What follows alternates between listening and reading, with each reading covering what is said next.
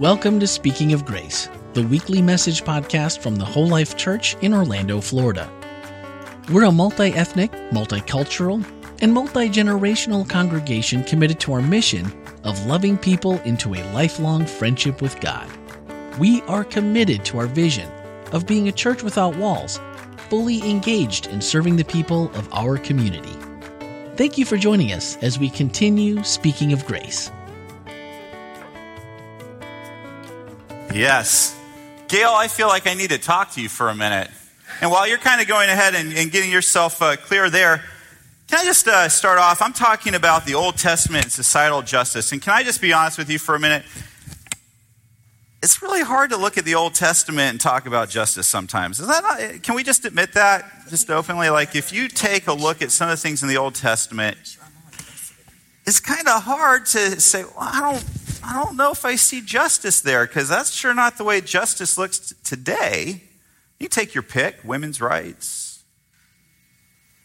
slavery, a lot of things there that kind of have us scratching our head. And, and Gail, I wonder if you can kind of help me a little bit make a point here that, that I'd like to make. And thank you for being willing, by the way. Okay. We, the music was so good that we just knew we needed to keep you up here longer.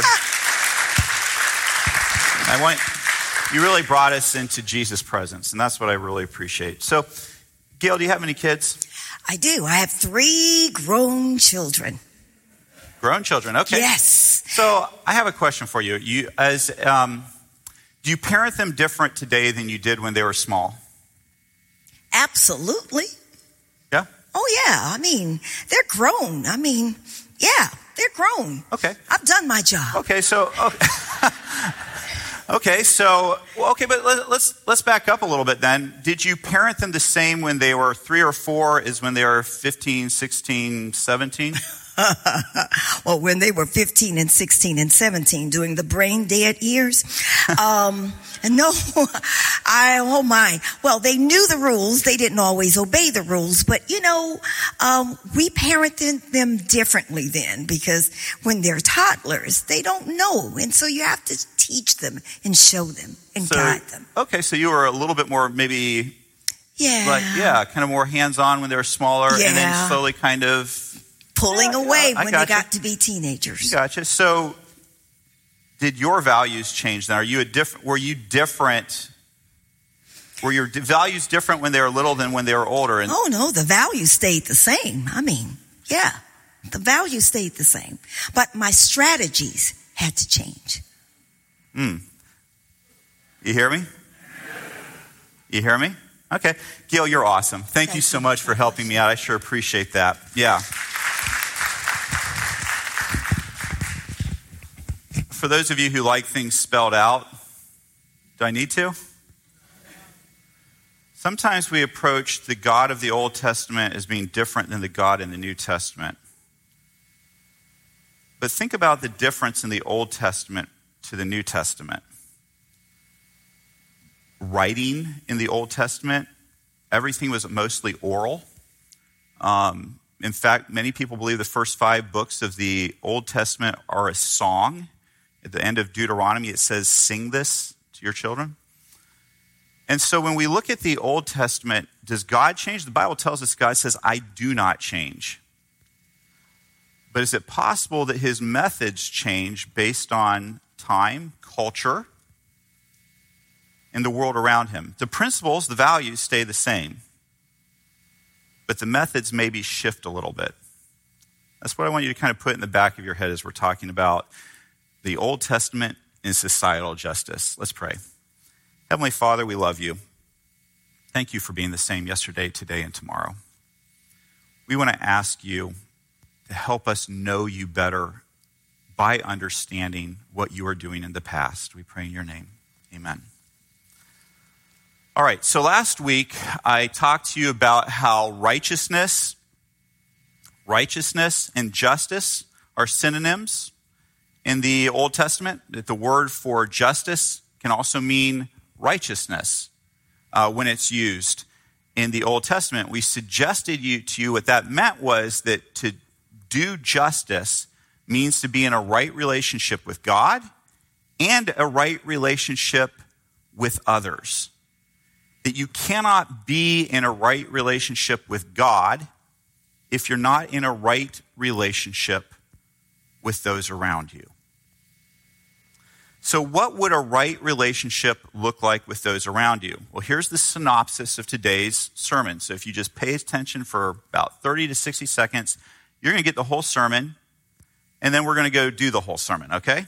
All right, so here's the synopsis. Our main text is from Deuteronomy 10, verses 17 through 19. I'm going to go ahead and kind of break that down for you here in a minute or two. But here's what it's going to break down to that we were created in the image of God. And we most resemble God when we protect and care for the most vulnerable in our society. Both the Old Testament and New Testament share a message that calls for God's people to care for the most vulnerable in our world. As those created in the image of God, how do we best arise as reflectors of our Creator when it comes to the issue of taking care of those who have less power and resources in our society? That's it. That's what we're going to talk about now for a couple minutes, all right? So let's go, let's go there. Let's go ahead and take a look at that main text that we're going to be looking at this morning. Deuteronomy chapter 10, verses 17 through 19. And this verse says, For the Lord your God is the God of gods and the Lord of lords. He is the great God, the mighty and awesome God who shows no partiality and cannot be bribed. We read this and we gloss over it really quickly in our monotheistic society. Most of us were raised believing that there was one God, a Trinity. We believe in one God, and we have taken it this at face value. But I want you to know when these words were recorded, this was a revolutionary idea. Think about when there's a pantheon of gods. They're jealous, they're arbitrary, they're fickle, and they are most definitely able to be bribed. That was the whole point of sacrifices. That was the whole point of when you do something, you go and bribe the God to give you a break, or when you want something, you go bribe him. By the way, some of us still relate to God in a pagan way. We think that we can bribe God by doing things for him. That's a pagan idea, not a biblical worldview of who God is. We don't bribe him, and he is not partial.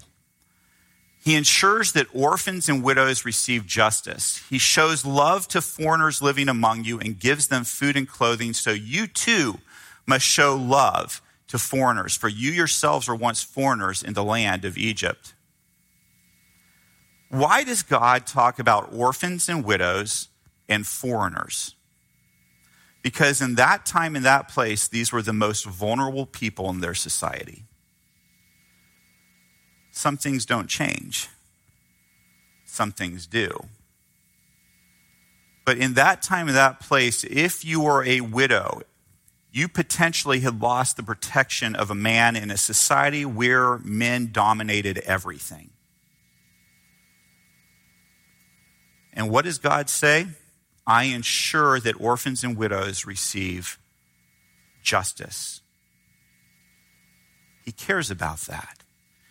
What about foreigners? Even today, all it takes is a quick look around the United States to see the inequities that can come when somebody doesn't speak the language and when somebody shows up.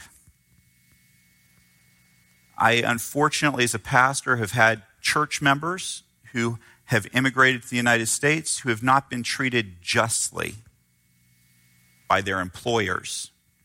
They don't receive the same wage that somebody else would receive doing the same job that they're doing. And God says, That's not who I am.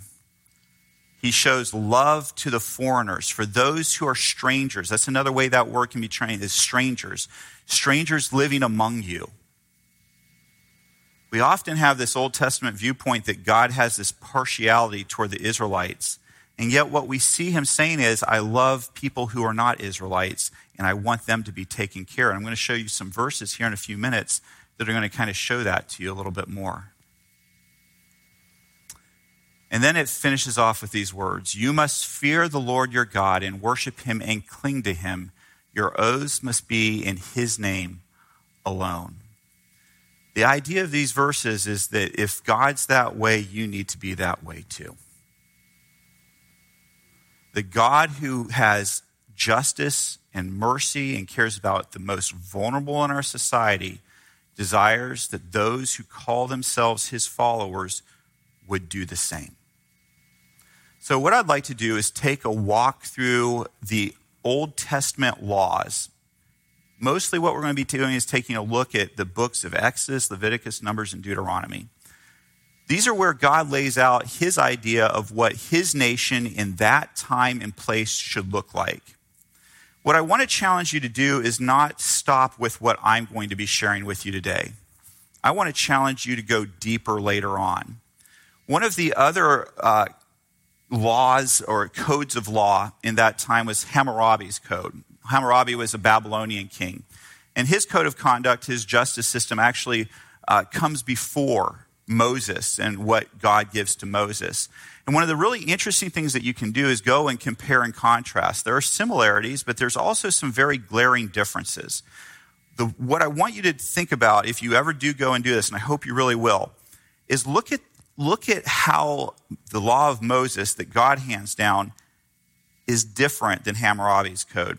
Hammurabi's code is put in place to protect those who are wealthy and the king himself. All the laws kind of st- tend to lean towards making sure that those with status keep it, and especially the king. But the interesting thing about the Mosaic law is that there is equality and care for those who are the most vulnerable in society. You'll see some of the difference, and we'll talk about them as I go through some of the Bible verses that I want to share with you. So let's go ahead and take a quick tour. This is by no means comprehensive. These are just some favorite verses that I've taken the time to look and I wanted to share with you today, where God talks about caring about the disadvantaged. In this text, we're talking about the poor. Deuteronomy 15:10, give generously to the poor, not grudgingly, for the Lord your God will bless you in everything you do. So God's saying, don't be stingy when it comes to taking care of the poor. Being stingy implies that you don't believe that God is able to take care of you. It's the whole idea that if I give away what I have, God is not capable of taking care of me. And so we hold on because, not because, uh, you know, we hold on because we don't trust God to be able to resupply what we give. How about Deuteronomy 24 14? Never take advantage of the poor or destitute laborers, whether they are fellow Israelites or foreigners living in your towns. Never, don't take advantage of the poor or destitute laborers. It's one of the things that we watch happening even in our society today. Those who are desperate for work, we pay less because we can get away with paying less. But that's not a biblical way of doing things. So, in some ways, dare I say it, in this particular case, the Old Testament may be a little bit more progressive than our own society. And before we start, where it's really easy to cast stones, but all of us like the cheap stuff that we're able to buy at different places that offer cheap stuff, right? And many of us are very much aware of how, why that product is affordable and cheap. It's because someone somewhere else in the world is being taken advantage of. So it's easy again to point fingers back in history. It's a little less hard, a little harder for us to look at ourselves and say, what am I doing when it comes to justice and caring about these things? You must not exploit a widow or an orphan. You must not exploit them. In a lawsuit, you must not deny justice to the poor.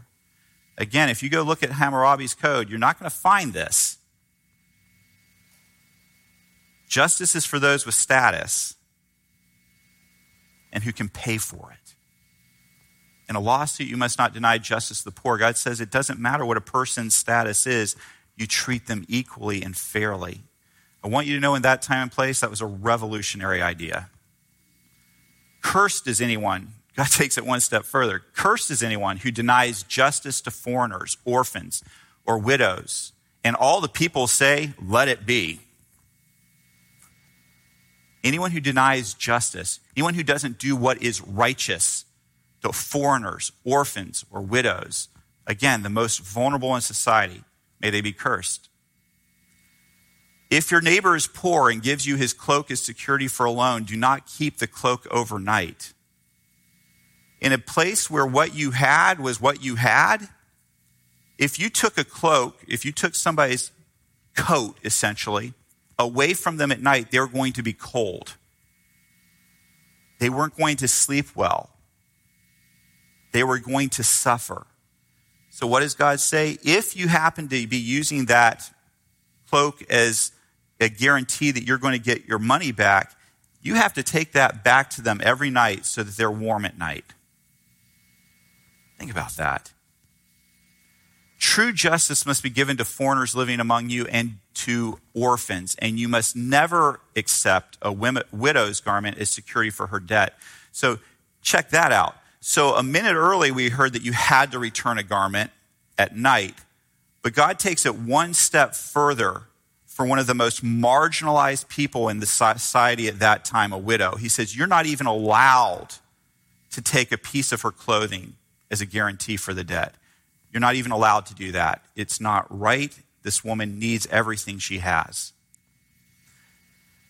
How about this one? You must pay them their wages each day. Talking about their workers, the people that are working in your vineyard or in your fields. You must pay their wages each day before sunset because they are poor and counting on it. If you don't, they might cry out to the Lord against you and it would be counted against you as sin. In other words, God said, I know this person, if they don't get their money at the end of the day, they might be hungry. And that's not right. You don't get to hold their wages until it's convenient for you to pay. You pay them now so that they can have what they need to survive. But let the land be renewed and lie uncultivated during the seventh year. This lets the poor among you harvest whatever grows on its own. Leave the rest for the wild animals to eat. The same applies to your vineyards and gardens. Every seventh year, they had to let the land rest. By the way, don't tell me that God doesn't care about how we take care of this earth. That's a verse that would argue with you. God even sets aside a rest for the earth every seventh year. And what becomes even more beautiful about this verse is that when God sets aside that rest, what does he do? He sets aside that food that's being produced on that land, not for the owner of the land, but for the poor and those in need, foreigners even. The same is true with their olive uh, uh, groves and their vineyards. So anything that was growing in there, they could not harvest. They had to leave it for the poor. But it even gets better. In Deuteronomy 14, 28 through 29, at the end of every third year, bring the entire tithe. Tithe always means the same thing wherever you read it in the Bible. It means 10%. 10%. That's literally what the word tithe means 10%. At the end of every third year, bring the entire 10% of that year's harvest and store it in the nearest town. Give it to the Levites, who will receive no allotment of the land among you, as well as to the foreigners living among you, the orphans and the widows in your town, so they can eat and be satisfied. Then the Lord your God will bless you in all your work. Isn't that cool? So every seventh year, the poor get to harvest whatever they, they can get out of that land that's lying fallow. And every third year, everybody has to bring 10% of what they brought in so that it can be given to those who are doing spiritual ministry and to the poor and those in need and who are hungry. Isn't that incredible? How about this? When you harvest the crops of your land, do not harvest the grain along the edges of your fields and do not pick up what the harvesters drop. Leave it for the poor and the foreigners living among you. I am the Lord your God. Again, incredibly progressive. What God says is, leave everything that's on the edges of your field. By the way, that's where the paths and roadways would be. So anybody who comes walking by, if they are in need, can harvest that themselves and they can have it. Leave for others. You don't get to take everything. Even when you're tithing, you don't get to take everything out of your field. Think about that. That's incredible what God is doing to try to provide for the needs of those who are less fortunate. In the same way, with your grape crop, do not strip every last bunch of grapes from the vines, and do not pick up the grapes that fall to the ground. Leave them for the poor and the foreigners living among you. I am the Lord your God. If one of your fellow Israelites falls into poverty and cannot support himself, support him as you would a foreigner or a temporary resident and allow him to live with you. Do you catch that one? Do you hear what he's saying? God is saying, treat him like a foreigner, which is not, which is to say you're supposed to be treating the foreigners really well. This isn't the reverse, it's like treat them badly. No, he's saying when somebody falls into poverty, and, and you'll notice here, it doesn't say if he wasted all his money, if he made bad investment decisions, if there's no caveats here. It just says if one of your fellow Israelites falls into poverty and cannot support himself, support him as you would, which is to say, support him well. When you beat the olive trees from uh, the olives from your olive trees, don't go over the boughs twice. Leave the remaining olives for the foreigners, orphans, and widows. This means that I don't know how many of you have actually seen this being harvested, but if you're beating those tree limbs, you only get to go over them once. That means not everything's going to come off. Again, leaving for those in need in a society that's agrarian, thinking about ways to create justice and righteousness in a society where people are having to live off the land. Does that apply to us today? Yes, but in a different context. How does that apply? I'm going to let you work that out in your own mind. Deuteronomy 23. No Israelite, whether man or woman, may become a temple prostitute. Do not charge interest on the loans you make to a fellow Israelite whether you loan money or food or anything else. In Hammurabi's code, one of the very interesting things is that Hammurabi lays out how it's possible for a father to put his daughter into temple prostitution. Can you imagine that, by the way? As a parent, can you imagine putting your child in as a prostitute anywhere? Hammurabi's code allows for it. God's code does not. He also says, do not charge interest on loans that you make to fellow Israelites. Now, in full disclosure, God says you can charge interest to foreigners. But keep in mind that even then, the Bible is very clear that they have to be fair to those foreigners. Back in those times, it was not unusual to have 50% interest rate, which would be overwhelming. And God says, not so amongst you. How does that apply to us today? Something to think about. So, let's talk a little bit about an uncomfortable subject. It's uncomfortable for me because I don't like it, but in the Old Testament, God allows for slavery. There's provisions in there, and there's some that are just really hard to swallow, if I'm just going to be honest with you. But what I also want you to notice is that God does something that is pretty progressive also for that time and that place. If you buy a Hebrew slave, he may serve no more than six years. Set him free in the seventh year, and he will owe you nothing for his freedom. God had a provision that people would not stay in slavery. Again, this did not apply to foreigners, and that's one I struggle with a little bit. But it did apply to their dealings with each other. This is also an important thing for us to think about. You have six days each week for your ordinary work, but on the seventh day, you must stop working. This gives your ox and your donkey a chance to rest. It also allows your slaves and foreigners living among you to be refreshed. What's amazing to me is that God says, in a society that says work seven days a week, God says, even those that are in slavery get a break. Even those in slavery get a break. Now, that makes me uncomfortable that anybody's in slavery in the first place. But God does things differently than the society around him.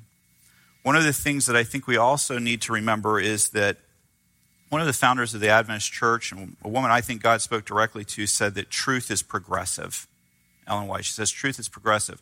Doesn't mean that truth changes, but what it means is how we understand truth grows and multiplies. And that's why we shouldn't be afraid of growing in our spiritual walk. That's why we shouldn't go back to that time and say, well, let's go ahead and have slaves since it's okay to do that in that place, in that time. No, that would be regressing, not progressing. But what God was always do is trying to inch his people forward from the society that was around them. One of the things I've learned as a leader is that if you try to change everything at once, people can't handle it. They'll never be able to deal with it. And it's easy to say, well, God should have changed everything right there on the spot.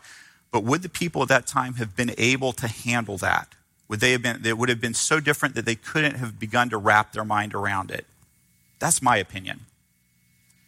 And I think what God was doing was inching them forward, pushing them further away from what was unjust in the world around them. Check this one out. If a slave escapes, you are not to hand them back to their masters. That's different than Hammurabi's code. In Hammurabi's code, you have to hand them back, and if you don't, you can be killed for not giving them back. Different. Do you see some of the differences there? What I want you to understand is that God has always cared about having a just society that treats people well.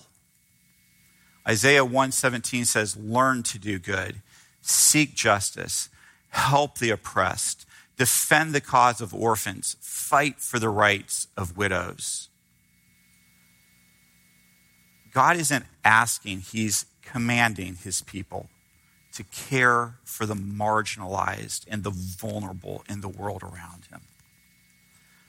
Why does He do that? Deuteronomy 4 lays out why God laid out his law. He says, Look, I teach you these decrees and regulations just as the Lord my God commanded me, so that you may obey them in the land that you're about to enter and occupy. Obey them completely, and you'll display your wisdom and intelligence among the surrounding nations. When they hear all these decrees, they will exclaim, how wise and prudent are the people of this great nation? For what great nation has a God as near to them as the Lord our God is near to us whenever we call on him? And what great nation has decrees and regulations as righteous and fair as the body of instructions that I am giving you today? You see, God, when He laid down His law, knew that if they did what He asked them to do, which they did not, but if they had done what He'd asked them, it was going to completely and utterly change the world. The promised land was not the promised land by accident. When you look at the geography of how God laid, where God put His people, He put them at the crossworlds of the known world at that time. Trade routes came through there. And if they had done what they'd been asked to do, they would have changed their world for better. They would have changed their world for better. It would have been a more just and a more wonderful place. And what we see is that when Jesus finally does come and he comes to that crossroads of the world, he does change everything. We see Christianity spread. Why? Because it is just and it is fair and it cares about the marginalized, which is not something that usually happens in society. It is an unusual event, but it is what God wants for each of us. This is why we have to talk about protecting the vulnerable. It's why, as a church, we have to do more when it comes to caring about the poor and those in need in the world around us. We are never more like God when we do that than when we do that. So I leave you with a question today. How do we, how do we as whole life arise as reflectors of our Creator when it comes to the issue of taking care of those who have less power and resources in our society? It's a question I want us to spend some time on. Prayerfully think about it.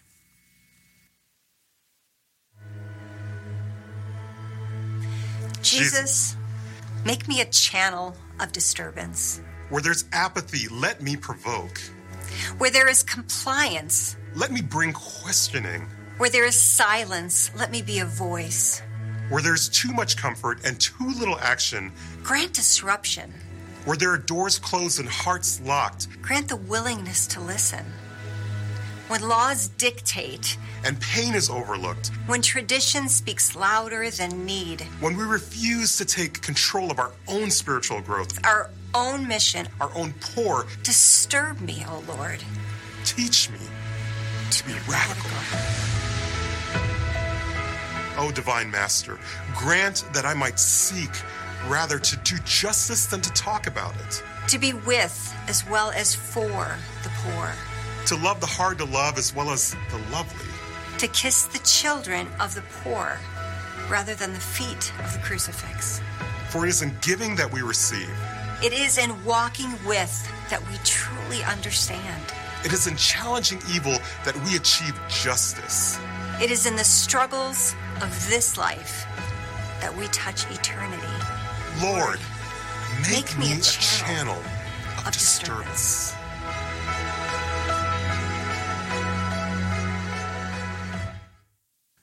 All right, now is the time to respond to the sermon. Um, and we already have some questions online, but if you'd like to submit a question, go for it. Uh, it's available on our church website, wholelife.church slash live, or on Facebook. Just look for the video there. Uh, I'm going to go right into this question we got early on, um, and it's from um, Jim, and he's asking, is is it the same type of a rising justice that we see uh, what you talked about today? Is it the same as what we see with daniel in the lion's den samson or jonah? Probably more samson and jonah who both kind of went against what god said but still in the end some justice happened. What is that similar to what we heard about today? Or compare and contrast for me? So um, go ahead and uh, I'm a visual person, so you, when It's you hard, say it yes. auditorily, I have to I have to say it twice in my head. Sure. So you say it one more time for me. what kind of um, I'll tr- I'll read it the way he wrote it. I did a little bit of translating, but what kind of arising justice can we get from Daniel in the lion's den, Samson or Jonah? Can, what kind of lessons about justice can we learn from them? Maybe is a better way to put it. Um, I would say there's probably a lot of uh, lessons we could learn from it. Um, I think that, um, you know, certainly I think Samson and Jonah fell a little bit short on, on wanting justice to happen or a little bit more preoccupied with themselves.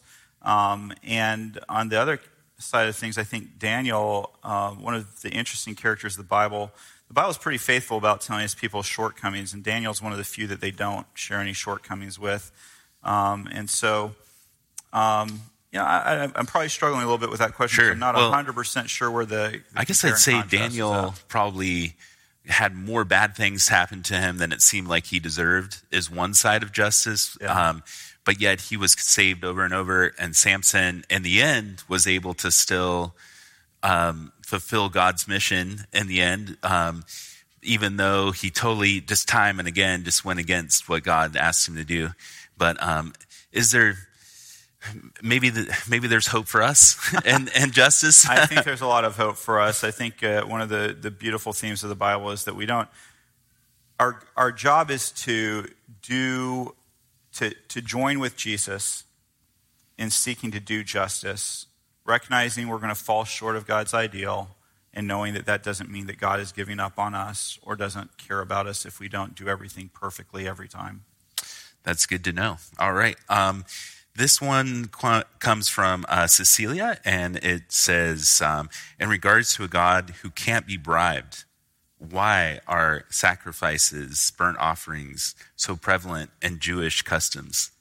Yeah, that's such a great question. So, was God trying to be bribed? The, the question becomes Was God trying to be bribed by what was happening? When- he says, Bring these, these sacrifices to me, was this a form of bribing him into to doing uh, what the person, the petitioner, wanted them to be done? And um, I think that a, a reasonable person can, uh, two reasonable people can have very different views on this. And so I'll just share that my view is that this is not um, God asking to be bribed. Rather, he's doing something that I think is, is a fascinating thing as an educator. He's putting hands on experiences with the people to teach them the, the, the cost of sin, to teach them what it was. And so they're not bribing him to forgive them. Rather, he's teaching them what it costs and reminding them that the penalty um, always has to be paid when it comes to sin. Uh, sometimes when I do things uh, that are bad, um, it actually hurts my children, my wife, the people around me. Um, and um, but what it always does is it always hurts God. Mm.